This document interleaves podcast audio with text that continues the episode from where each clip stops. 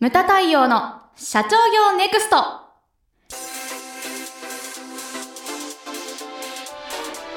皆様こんにちは。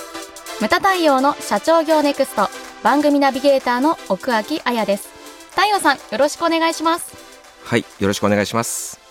最近嬉しいことにですね、はい。ポッドキャスト聞いてますっていう声が結構聞こえてくるようになりまして、嬉しいですね。はい、聞く場面も結構人によってまちまちだなと思ったのが、はいはい。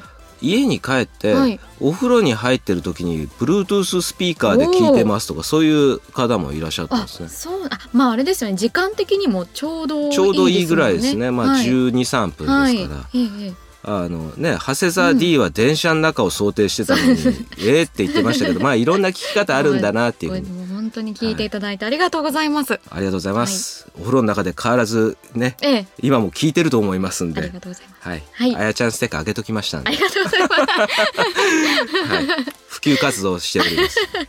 ではですね、今回のテーマ。テーマですえ今回のテーマはですね真の社長仲間を作ることですね。これ重要なんですよ。そうですね。あの周りの仲間って結構重要です。類は友を呼ぶって言うじゃないですか。その通りなんですよね。でやっぱりいい人にはい。い人が集まってくるしっていう。で誰もがいい仲間を持ちたいって思うけれども、うん。それってじゃあどこにいるのかとか結構難しいですよね。うん難しいですよね。はい。うん、でいい人にはやっぱり、ね、こう引力の法則でこういい人が集まってきたりとか、あとねこう月のある人とこうね付き合うとはい。運が良くなるとか、それもねはい。すそう思うけど、はい。じゃあどうどうすればいいの？どこにいるの？で ね、で結構ですねその誰と付き合うかっていうの大切なんですね。はい。でうちの会社の特徴って言ったら、ええ。その勉強会とかでも、はい。受付周りで社長たちに輪ができると、そうですね。5人ぐらいのこう、おうここでも会いましたね」みたいな「うんうんどうも」みたいな。それぐらいですねまあお客様同士がね、顔見知りでグループができるっていうのがうんうん。うちの勉強会の特徴ですけれども、はい。中にはですね、うん。まああの仲違いをしたりとか、うんそういった方も見受けられたりするんですよね。うんでこんな会社があったんですよ。はい。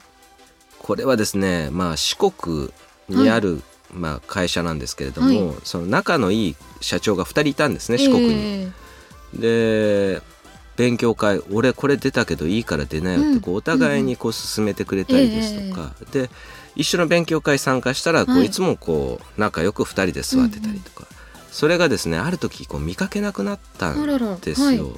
でどうしたんですかって聞いたら、その人はまあ飲食業だったんですけど、うん。うんもう一人仲のいい人が製造業あ別の業種で。はい。で受注事業だったんですけれども、こう隣の芝が青く見えたのうかん。なんかこうねこう話をしててでよそよそしいなって思ってたらしいんですけれども、ある時こう自分の県内にねはい。その飲食店をやってる社長が、はい。こう同じようなライバル店ができるって言って、うんうんそのライバル店のことを調べたら、えそこの製造業の社長がこうややり始めた。なるほど。でそれも寝耳に水みたいな感ねじででそれで距離を、まあ喧嘩というか距離を置くようになってね。でそれでこうまあ一緒のセミナーにも勉強、ね来なくなってしまったっていうのがあったりですとか、はい。これね、まあ、隣の芝青く見えると言いますけれどもその実際にやってしまうというのはまあ論外ですよね。うん。であとこんな会社もあったんですよ。あの関西のはい。大手家電メーカーの下請けなんですけれども、ええ。ここはですねまあ受注事業なんですけれども、はい。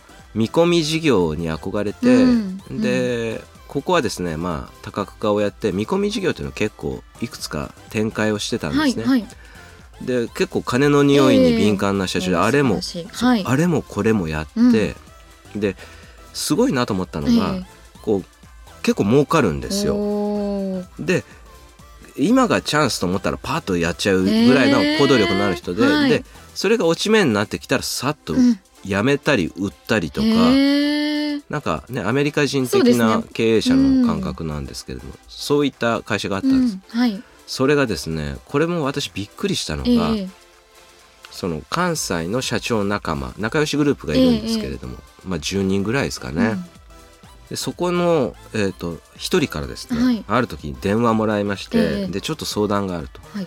でそこの,、まあ、あの多角化をやられてたはい。社長について社長さん。あええ。ついてなんですけども、はいはい。別の方から電話があってね、あそこちょっとやばいみたいでどうしたんですか?」っえ。えて言ったら「いやちょっとねあのこう新しい事業をやるから」って言って、それで仲間内から資金を集めてで儲かったら配当を出すみたいえなことを言ってたんだけれども、はい。それびっくりしたことに、ええ。リーマンショックであ本業がちょっと危うくーなっちゃって、はい。それでええ。新事業スパッとやめちゃってええ。で本業になんか集中したらしいんですけれども、そのええ。仲間から資金を集めた事業をやめちゃったんですね。でそれでまあねこうハイリスクハイリターンだから、投資話はね、ダメだったらリターン、ノーリターンっていうのは、まあ、常識は常識だけれども、はい。でも損をさせられた気持ちっていうのはうん割り切れないものがあるじゃないですか。それが人間ですよね。うんあいつに損をさせられた。うん。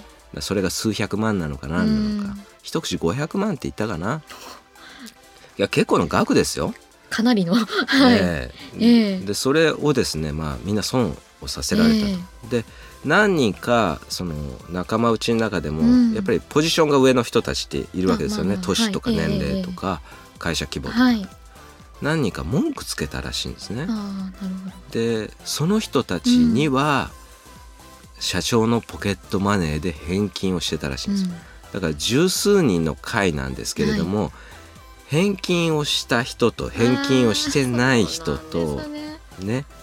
それがだからそんなのすぐ分かることじゃないですか。でね。で仲間内で問題になっちゃってうん。まあ大人ですからうん。こうなんかの集まりの時には集まるけれどももうあいつとはちょっと距離を置こうとかうん。そういうふうになってしまったりとうんですとかだから仲間でそういうことをやるっていうのは僕はちょっとあんまり賛成ではないですね。うんまあ商売は商売仲間は仲間だと思うんですよね。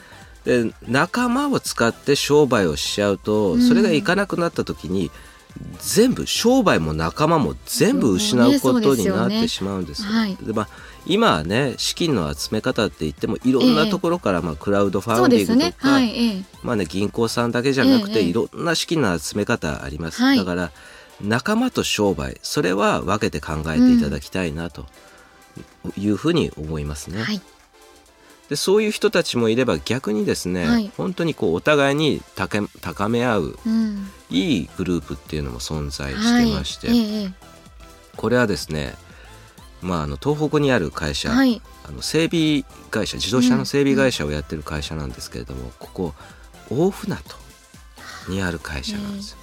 っていうとねあの、まあ、想像に難しくないと思うんですけど、津波ですでね新しく建てたばっかりの整備工場ええが流されちゃったんですね。あで幸いにも人的被害には一切なかったと、でもね非常に苦しい思いして借金して建てた整備工場もなくなってしえまい、えであの当時ねこう連絡もつかなかったんですよ、うん停電もした。そうでしたね。だからはい。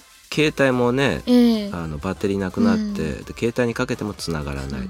で我々も東北にあるお客様の会社一生懸命連絡を取ったりとか、ぶ安否確認を結構したりもしました、ええでここの会社はですね社長、ずーっと1週間以上連絡つかなかったんですよ、でみんな同期の方も心配をされてた、ええね仲間内の方も、はい。ええ。あの会社大丈夫なのかうんって、1週間した時にですね、向こうから電話がかかってきたんですよ、でうちの会長秘書の和田ええのところに、その和田さんあのどこどこのうん。なんとか社長から電話ですって言った時ええにもう一瞬会社の中がしんとなるぐらい、でいやおかげさまで会社はあのなんとか無事にしておりますと、うん会社はちょっと流されてしまいましたがええって言ってびっくりしたことにね、でももういい物件ちょっと目をつけてるところがありますって言って言うんですよ。すごいですね。そのたくましさに逆にこっちが勇気をもらうぐらいな感じでしたね。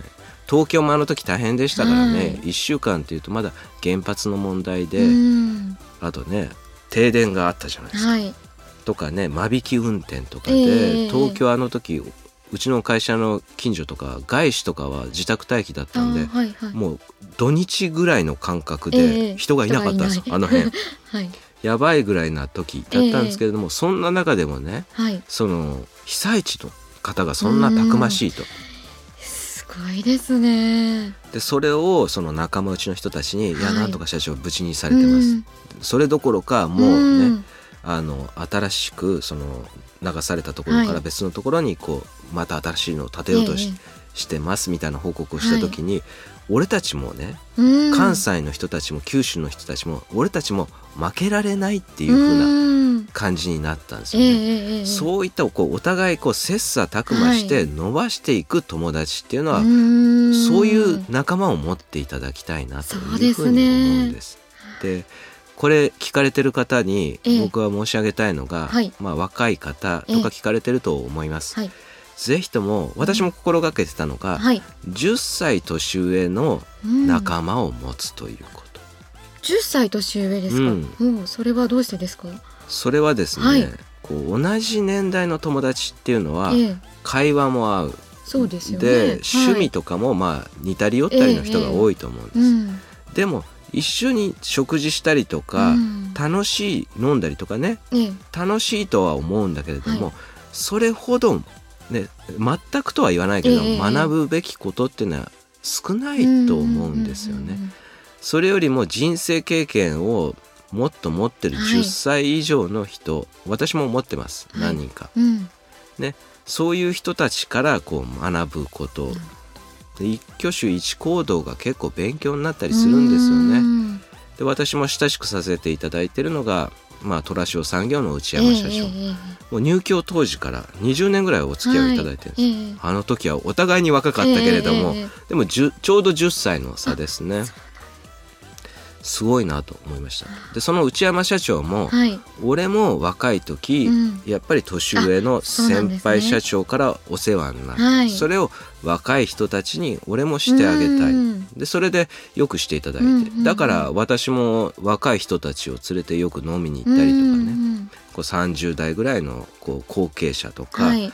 それがこう回っていくのが世の中なんじゃないかなと。よく言うのがね川の流れみたいなものだとこう、うん。うん上から来たものをねこうこう流れてきたうん笹舟をこう丁寧にこう すくって、はい。それをこう次の台にええそっと流してあげるのがはい。我々の役目かなというふうに思います。だからねどんなところに行ったらねすごいいい勉、ね、仲間に会える,、会えるのかってそれは難しいものあるけれどうも、ん。やっぱりそれなりの場所例えばうん。うちの勉強会一つとっても結構高額な値段をね、あのいただいておりますけれどもねはい。そうするとやっぱりそれなりの人が集まる空間っていうふうになってるんですよね。それは我々としても自負するところでありますけれども、そういったところにこう積極的に出ていって、まあ、自分の仲間というのをこう見つけていっていただけたらなと、なるほど。はい、お互いがお互いをですね高め合うそういうような仲間を作っていってい。ただけたらと思います。ムタ太陽の社長業ネクストは全国の中小企業の経営実務をセミナー、書籍、映像や音声教材、コンサルティングで支援する日本経営合理化協会がお送りしました。今回の内容はいかがでしたでしょうか？当番組で取り上げてほしいテーマやご質問などございましたら当番組ホームページ上からお寄せください。お待ちしております。それではまた次回お会いしましょう。